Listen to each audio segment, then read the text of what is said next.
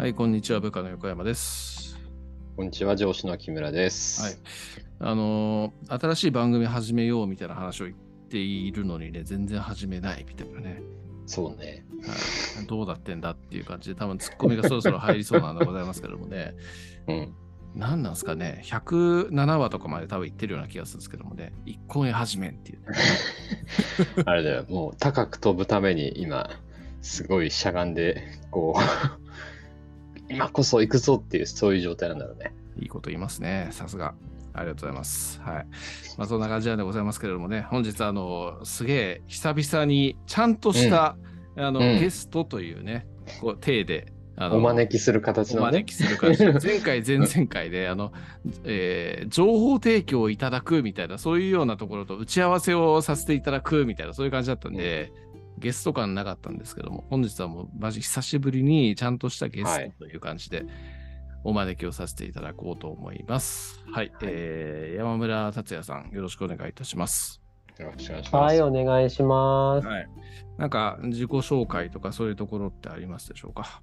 はい、えーっと、今、静岡県の富士市で農業をやってます、山村と言います。で自分ではですね、山太郎ファームの福利厚生っていうポッドキャストやってるんですけど、はいえーまあ、あの、その樋口塾うんにも入ってる中で、えーうんこちらの番組を、えー目にすることがあって、それを最近全部聞き終わったっていう感じですね。あーありがとうございます。超ありがたいです。はい。はい。そんな感じですかね。はい。ありがとうございます。ありがとうございます。いえいえ。ちなちなみになんで聞こうと思ったんですか？一番最初は、はい。あ、でももともとやっぱりみそさんは、あの、この界隈では有名人なので、嘘やろささすが。さ嘘すやが。嘘やろあ で、あのーえー無題なんですか、そうあうん。こっちか、みたいな、まあ、選択肢があ選択肢って言ったらあれですけど、はいどっちにしようかなと思ってた中で、あはい。あのー樋口塾のうん。一つ先輩みたいにな感じで入塾されたのがうん、木村さんなんですよ。あああ、そっかそっか。そっか、その前に僕が入ったんですもんね、最近。そうか。多分1週間か2週間前だったんですけど、そのああ、なるほど。はいはいはい。で、もう単にそれで、へえと思ってっていう。感じですねあ、なるほでまど。あ、ももっと元を行くと、あの、やっぱり、えー新型大人ウイルスだとか、完全人間ランドとかで、みそさんの名前はもちろん、あとお声とかどんな感じなのかっていうのは 知っていて、はい。で、もちろん、あの、青柳さんもこの番組でしたみたいなのもそれで知ってて、はいはい。っていうのは大前提としてあったんですけど、はそうですね。あの、プラスで木村さんがえ自分の一個前の入塾者だったという はいはい。なるほど。のが、本当もうすごい単純なきっかけですね。ありがとうございます。はい。はい。なるほどね。はい。いや、めっちゃ嬉しいですけども。でもまあなんかね、あのーまあ、きっかけとしては僕の名前っていうところでそうやって言っていただいたっていうのはめちゃくちゃ嬉しいんですけども、はいでも。なんかこう、魅力に感じてくれたのは木村さんっていう方がもっと嬉しいんですよ、僕的にはね。やっとそういう人現れてくれたか、みたいなね。ようやくかっていうような、そういう感じがすごく強くて。まあ、そう言ってくれる人もい多いんですけれども、はいこうやってなんか、話してみたいっていうふうに言ってくれた方っていうのは、多分、ヤビさんに続いて2人目なんじゃねえかなっていうような、そういうところがあるので、めちゃくちゃありがたいですね。うちの殿にか、殿に対しての興味を持っていただいたっていうのが死ぬほど嬉しいです、マジで。いや、信者番号ももう出遅れたんで1万番台ですかいやね。いやいやいやいやいやいやいや。3000ぐらいまで行きましたね。ああれ？山村さん、はい。よくないよ、そういうのは。危ないから、それ。いやいやいや、本当でもまあ嬉しいなっていうふうに思うんでいや、すけれども。本当嬉しいです。はいありがとうございます。うん、本当ありがとうございます。うん。で、まあなんかね、いろいろと、その、思うところだとか、まあ、我々のラジオを聞いていただいてね、あのー感じていただいた部分とかってあるっていうのは事前にお伺いさせていただいてるんですけれども、うんなんかこうまずはなんか木村さんとちょっとお話をしてみたいみたいなそういうようなところっていうのが多分あったと思うんですけどはい。この辺のきっかけとか、まあ、投げかけみたいなそういうところってなんかしょっぱなあったりします？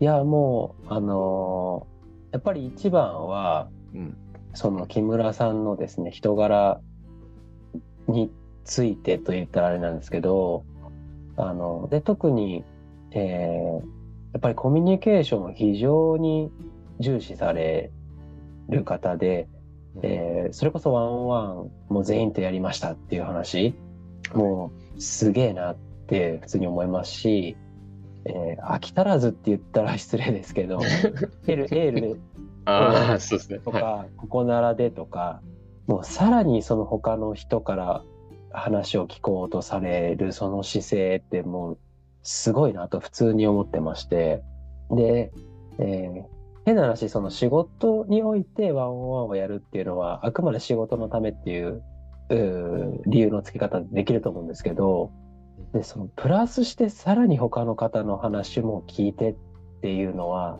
もうやっぱ仕事という枠をもう全然超えていて、で、もう、なんだ、もうそこまでいくと本当に他の方にはなかなか真似できないことだなって思ったんですね。で、このモチベーションって本当にどこから出るんだろう？みたいなところはやっぱりお伺いしてみたかったですし、あとはその会社の中でもやっぱり活躍する人がいない、えーまあ、活躍できない人がいるっていうのはやっぱりもうすげえ悔しいみたいな発言だったりとか、うん。あのー例えば、えー、つべこべ言わずやれよみたいなことは絶対に思わないみたいなところだとか、やっぱりその他の人に対するリスペクトの度合いって、まあ、こと自分からすると非常に高いレベルで持っておられるなって思ったんですけど、うんそこってそのなんかきっかけみたいのがあったのか、えー何がどいつからそういうふうに思われるのかっていうのを聞いてみたいですね。あーなるほはい。ど。ありがとうございます。いえいえ。そうですね。なんかモチベーションっていうと、多分僕はモチベーションとかじゃなくて、きっと多分これは才能になっちゃってんだろうなっていうふうに思ってて、もう気になってしょうがないっていうか、やっぱついつい自然にやっちゃうことなんですよ、これは。うん間違いなく。で、まあ僕もいろいろこう自己理解だとかをあのしたり、自己理解プログラムとかで自分でいろんなこう振り返りだとかをしていった中で、なんでこうなったのかなっていうのは、ちょっとこう、あの自分で内省していったことがあったんですけど、もともとは僕も仕事、仕事の役割においてやっぱそうなってったかなっていうふうに思ってたんですけど、まず根本的に僕が大事にしてるこの価値観っていうのが、やっぱりそういったこう人と人とのつながりとか、えーそういうことをこうなんかこう大事にしてやっていくみたいなことがあったんですよね。うんこれは本当に僕も記憶にないような時の小さな時とかに母親が、えー例えばそういうようなことを自分がこう例えばひ人の輪の中にこう積極的にこう入っていくような感じででみんなの話をこうニコニコあの笑顔でこう話を聞いてたりとかしてたとかなんかうんどうやらそういうのがあったらしいんですよ。でなのでまあこれは僕が感じてるところは多分母親の影響がすごく大きくてうんそういうようなところから自分がなんだろうなあのよよく母親が話聞いてくる人だったんですよ。僕ずっとそずっと話してたんですけど母親ばっかり。でそれが心地よくて、えーだからそういうようなのがなんか多分すごく影響されたんだろうなと思ってて。で今昔の例えば同じ中学とか仲間とかに久しぶりに会った時とかに本当に久しぶりに会ったやつなんかいや昔からそうだったよとかって言われたりするんですよ。うん。だからなんか根本的にまずそういうのがあったんだろうなって思います。その人付き合いとかそういう、えー中で、えーなんかこう自分が、えーそうだなあーすごく相手のことを、えーこまあ、気にしながらみたいな、まあ、相手のことを考えながらあのいろいろ行動していくみたいなこととか、えーうんそういうようなこう、まあ、気遣い思いやるみたいなことをなんかあの普段の中ですごくあの根本的にすごいやってたんだろうなって思います。うん。でそういうのがある前提で、まあ、仕事の役割においてやっぱりこう、えーまあもなんだろうな自分がこう部下とかを持つような立場になった時にまたそこが一段変わった部分だと思ってて、うん。まあ、それまでは自分自分のなんだろうな本当にあのちち自分と相手っていう中だけのことでずっとやってたんですけど自分が、えーまあ、部下と関わることによって部下がまたそこでこう、えーその先にこうつながっていくようなことになるみたいなことの体感を得たのがまさにそういった役割においてだったのでそこでなんかそういう喜びみたいなのをなんかあのあこういうことって自分すごい好きなんだなとかこういうことってなんかすごく自分の価値観が満たされるいいことなんだなとかっていうのを多分感じたんだと思うんですよ。でそれでやっぱりなんだろうなそういうような視点で立って物事を考えるようになったりだとかそういうことが気になって仕方なくなってくるからなんかそういう行動にこう変変化してったみたいなようなところがあったと思いますっていうか間違いなくありますね。なのでそうですねでそこそういうようなことをやっていくとやっぱりいろんな経験自分の中で経験値が積まれてきてそれが本当にいい成功体験とかがたくさんできたのでやっぱりこれって大事なんだなって。こういうコミュニケーションって本当に大事なんだな。っていうかもう全てこれじゃね？えみたいな。人と人だよなみたいな。なんかそういうようにだんだんこうなってったりだとかはあのしてったような気がしますね。から、うん、なんかこう先天的にもあったし、まあ、なお仕事においてのそういう役割を自分がこう担うことになってなお加速したみたいな、うんなんかそんな感じがしますね。まあ、ということは、その、まあ、気質的なものは普段、まあ、最初からというか、持っていたであろうっていう中で、あの、まあ、それこそだから管理職になられてっていうことですかね。そうですね。それは大きかったと思います。相当大きかったと思いますね。うんはいそれって実際、なんで、あの、最初からって言ったらわかんないですけど、はいあの、もういいからやってこいよみたいなことじゃなくて、はい。あやってきてくれてありがとうみたいな感じでもう最初から思われたっていうことですか？ああ、そうですね。もう僕、仕事する上で、まあ、仕事する上で人と人とでこう、まあ、関わるじゃないですか。で、お願い、はい何かお願いするとか、うんあの普通にあると思うんですけど、もうその時、そのスタンスがすでにそういうスタンスなんですよ。なんだろう。うんもう相手、相手がやりやすいようにとか、相手のことを考えて、えーえー配慮しながらこう、必ず言うみたいな。これは多分なんか先天的なのかな？なんかそそういう感じなんです。まあよく言うと、なんか、えーそういう言い方になるんだけれども、なんか気遣いすぎというか、なんかそういう風になっちゃうタイプで、でもそれがすごく自分が帰ってきてたなんか印象があったんで、そういうことをすることによって、自分も助けてもらえたりだとかっていうような、うん、だからこれ間違ってないんだろうなみたいな感じで、まあ、つうか自分、まあ自分のやり方というか、じ自分はこういうやり方しかできないから、うん、だからもうお願いするにしてみても、回りくどいんですよ、僕は。すごく。こういろいろこう、あの外堀を埋めながら話すんですよ。今もそうそうなんですけど、本当に。はい。すんごいみんなにいろんなことを気遣いながら話しますよね、木村さんみたいな感じで。でもそれをしたいんですよね、俺は。それをせずにやっぱね、できないんですよね。うんじゃあそうそうですね、はい。あうんー。ということはもう、あのーなんだ、えーとじゃあ逆逆にって言ったらあれなんですけど、指示はでも来るわけじゃないですか。はい。で、それは、えー指示として来るわけじゃないですか。そうですね。はい。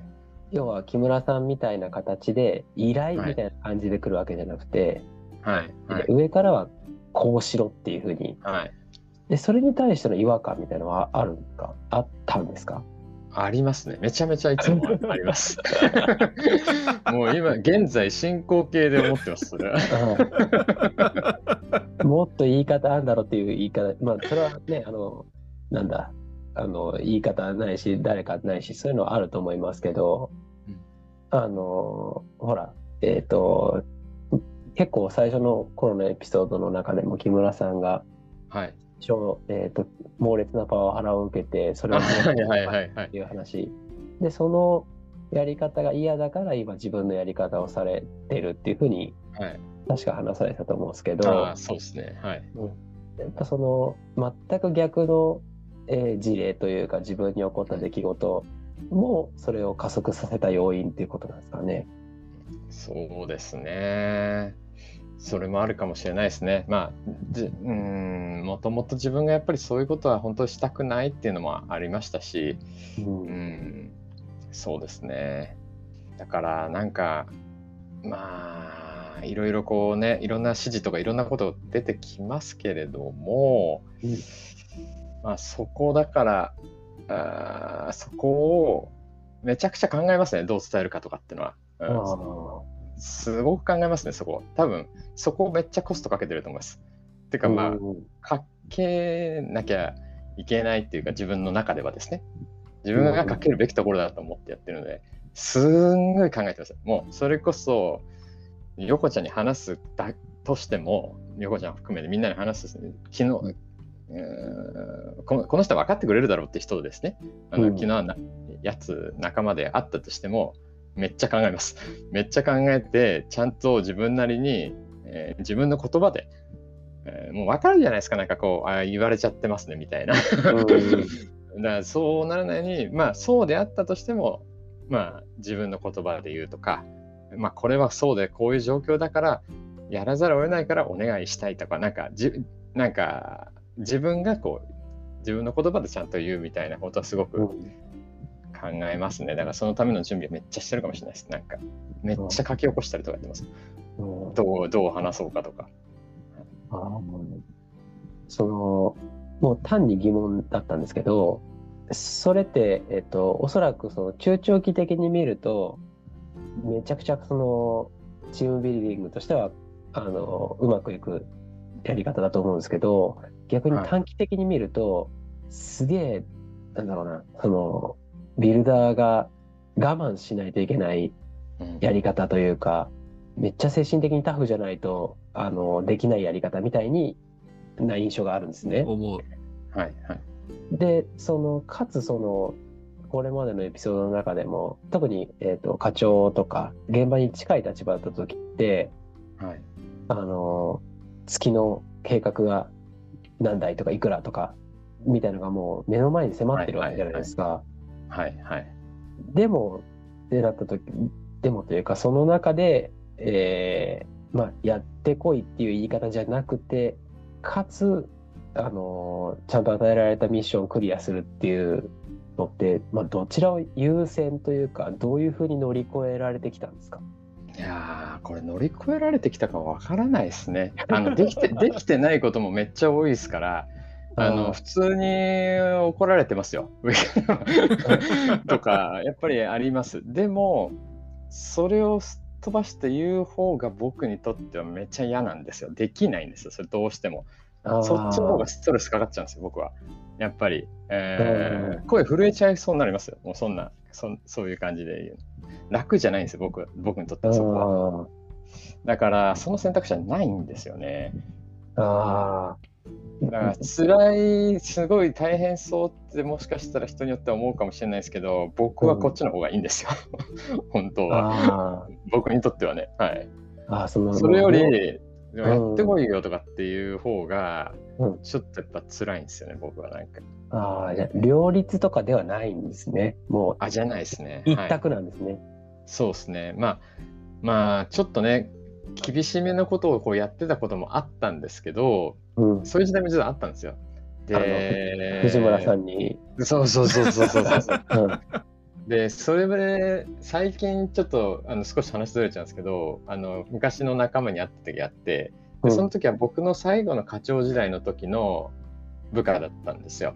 はいなので、その藤村にやってたよりももうちょっと、えー少し先進んでる時だったんですね。はいはいはいなんですけど、ちょっとやっぱり俺、厳しかったって言ってたんですよ。あははって言いながらだったんですけど、本当かなとかって、嘘でしょ、お前、ままたなんかこう言い過ぎだな、こいつみたいな、あははみたいな感じで終わってたんですけど、でもふとちょっと思ったんですよね。その後こう思った時に、やっぱりなんか、そういうすごい仲いい部下だったんですけど、関係性であっても、やっぱそう感じてた部分ってあったんだろうなってちょっと思ったんですよね。うん。全然仲いいし、わははっていつもやってるんですけど、毎回その話するんですよ。で、俺いつもうるせえな、こいつって思ってたんですけど、うんなんか、もう、まあ、いつもの冗談だろみたいな感じだけど、毎回、いや、木村さん厳しかったとかって。うん。で、その時に俺は、厳しかった俺も、なんだろう、そういう一面もある俺、えそれも大事だよ。あのそれはそれでいい。なんかそういう厳しさもある俺いいじゃんみたいな思ってたんですけどなんかちょっとでもこいつ本当に嫌がってたんじゃないかなってちょっと思ったんですよ。なんかそそう思った時に、えーなんかそこってやっぱり自分がどう思ってたかなと思った時にやっぱなんかマウント取ってたかもしれんと思ったんですよ。うんうん、やっぱそいつめちゃくちゃ売ってたんですよ。半端ないぐらい売ってたんですよ。うんでも僕厳しかったんですよ。うん それは数字に対してじゃないんですね。でそれはある意味正解、まあ正しいこともやってたんですよ。数字じゃないところでうん指摘しなきゃいけないところが確かにあったんで。うんでも、ちょっと自分の中でもそういう、なんだろう、そん売ってくるそんな、そういうやつがいたときに、うんまあ、そいつを制御するみたいなところも含めて、うんなんかやっちゃってた部分があったのかなと思ったんですよ。うんそういう考え方ってあんま良くねえなって思って、その時ちょっとふと思って、えーなんかそういうことじゃなくて一緒にやってくだよなって思ったんですよ。だから、なんか、あの、そこはやっぱずれてたかもしれんとかってちょっと思いましたね、自分は。うんだから、まあ、なんだろうな。うん。正解かどうかわからないですけど、自分のやり方って。もしかしたら全然正解じゃないかもしれないです。あの、会社にとって。うんもう、もしかしたら、もう早くやっぱね、成果出さなきゃとか、ねなりますから。うんわかんないですけどね。でもず、まあ、自分らしくやりたいのはこっちなんだろうなっていうそんな感じですね。だから、まあ、今はもうそこに振り切っちゃってるんで、別にこう、自分の評価とか別にそれで、それで評価されたら仕方ないみたいな感じで思ってる部分もあるから、うん。まあ、それを信じてやっていきたいなみたいな感じですね。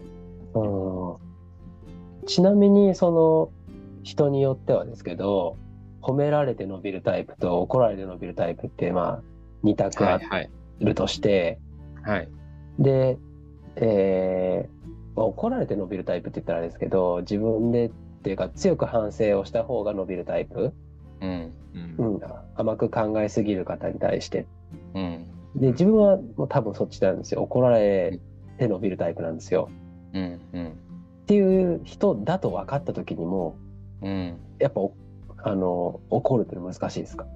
うーん、そうですね。それで怒ってやってたんですけど、今は、それじゃない方の方がやりたいなって思ってます。せ正解かどうかわかんないです。だから、ただ、ちゃんとそこに目を向けられるような形で怒るんではなくて、まあ、あのーそういうようなところに気づいてもらえるようなことを、まあ、一生懸命やりますけどね。うんじゃあもうあくまでもあの一緒にやるというか、うんもうほぼその上司と部下というよりはパートナーみたいなそうですね。うん立場の中で、そういうことがもう大前提そうですね。になってるんですね。今今はもう本当そうなりましたね。うんうんいや、ありがとうございます。あの、もう、あの、怒られないとやらない人間なんですけどね、僕はね、本当はね。やってくれてんじゃん、普い通に。やいやいやいや、もう、基本的に言われなきゃ何もしないような人間ですよ、僕は。いやでもその下から言われると何も言えないしやるしかねえってなるっていうのがあの発動条件だっていうこともミスさんおっしゃってましたからね。いやうまいこと発動条件を作ってらっしゃるのが木村さんなのかもしれないですけど。そうですね。うんうん人によるっていうところはすごくありますね。いや、まああるよね。わかんない。だからこれがどうなのかなって思うよ。今、今、いつも思ってる。本当に。いつも毎日思ってるよ。うんまあ、だからこれ信じたいんだろうな、俺は。うん。うん。多分そそういう気持ちの方が強いのかもしれない。いいのいいのかどうかね、正直わかんないですね、これは。あ正解なんてね、正解なんてねえし、別に、うん、信じてるものが正解だと思いますけどね、僕は。うん。う。うんんそんな気はする。でもそういう言い方でいくとあの自分がサラリーマンやってた時の上司ってその信じるものというかマネージメントの方針みたいのが、えっとおそらくなかったんですね。うんあなんであの上から言われたらあのそのはそれをそのまま伝えるしあ。うん。で例えばその管理職研修みたいなものを受けてそのことに触れたらそれをやってみるとかうんなんて言うんでしょう。あんまりそのひ人としてというか、その人としての方針とかポリシーみたいなのがあんまりあるみたいな方には出会ってこなかったので、うんおそらくそこがすごい、なんだろう、これまで自分が会社員やってた時の上司と比べての木村さんとの大きなギャップですし、うんえっと、木村さんの人気の、あの、根源みたいなところになるのかなというふうに今思ったんですね。や。わかる。わなんか肝す座ってるっていう、あはあ、なるほど。うん。はいまあ、意外にそうなのかもしれないですね、確かに。だって 僕がね、木村さん、木村さん言い出したのって、やっぱ今までの今までのギャップっていうのがめちゃくちゃでかかったからね。ああそうん。だから今、山村さんがおっしゃったような、誰とは言わないけど、そういう上司があデフォルトだったところにさ、やっぱね、あの自分の哲学を持っていいつつも素直な人間っていうところがさ、やっぱすごい、すごかったよね。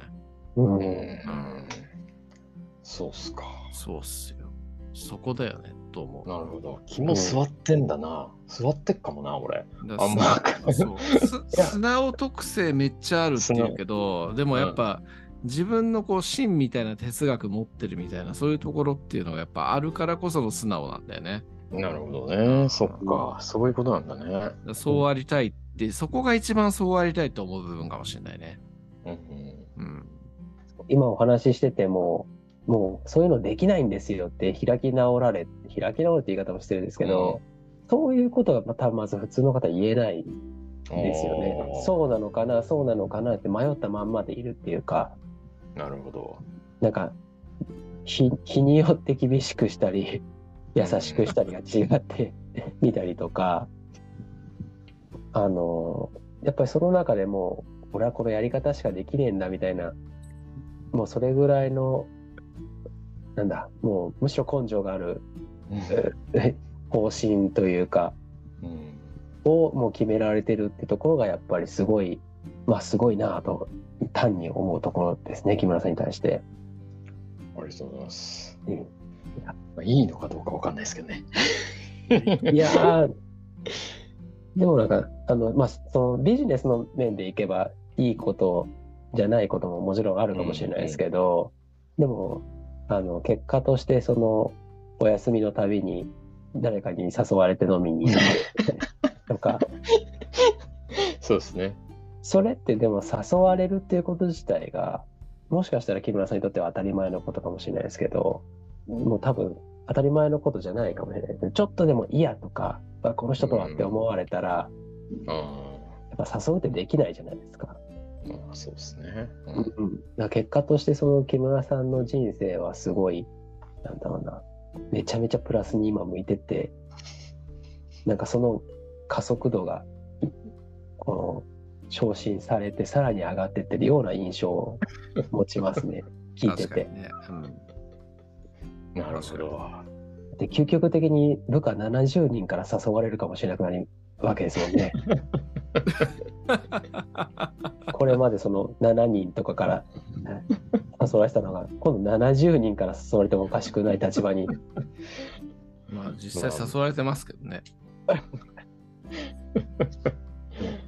でも、うん、やっぱりその上、例えば部長クラスの方で、そんなにフレンドリーに飲みに誘われるなんて方ってなかなかいらっしゃらないですし、逆にちょっとやっぱ遠遠ざかるって言われたらですけど、もう休みぐらいはあの人とは一緒にいたくないとか、うんそう思われてる方も実際結構いらっしゃる中で、うん、あの、そんな後輩からも先輩からも飲みに誘われるなんて、そういう方はやっぱなかなか今いらっしゃらないんじゃないかなと思いますね。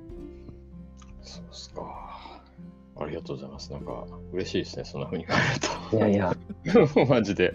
そうなんですね。ありがとうございます、本当に。うん、いや、じうん、自分がやっぱ営業してた時は、まあ、割かし大変だったので、えーまあ、飲みに行くとかっていうのもお客さんとは行きましたけど、社内の人と飲みに行くなんて、ね、ほぼしなかったですし、うん、それはやっぱり、なんだろうな、あの、同僚上司に対して、えーまあ、あそこまでやっぱりリスペクトっていうのを払ってなかったからだろうな、みたいな思いますね。うんなんかあんまりサポートもしてくれないし、うん、そのくせやれって言ってくるし、タスクは振られるし、じゃあもうそれやるから飲みに行ってる時間ねえよみたいなことを思ったりした時期もあったので、なるほどね。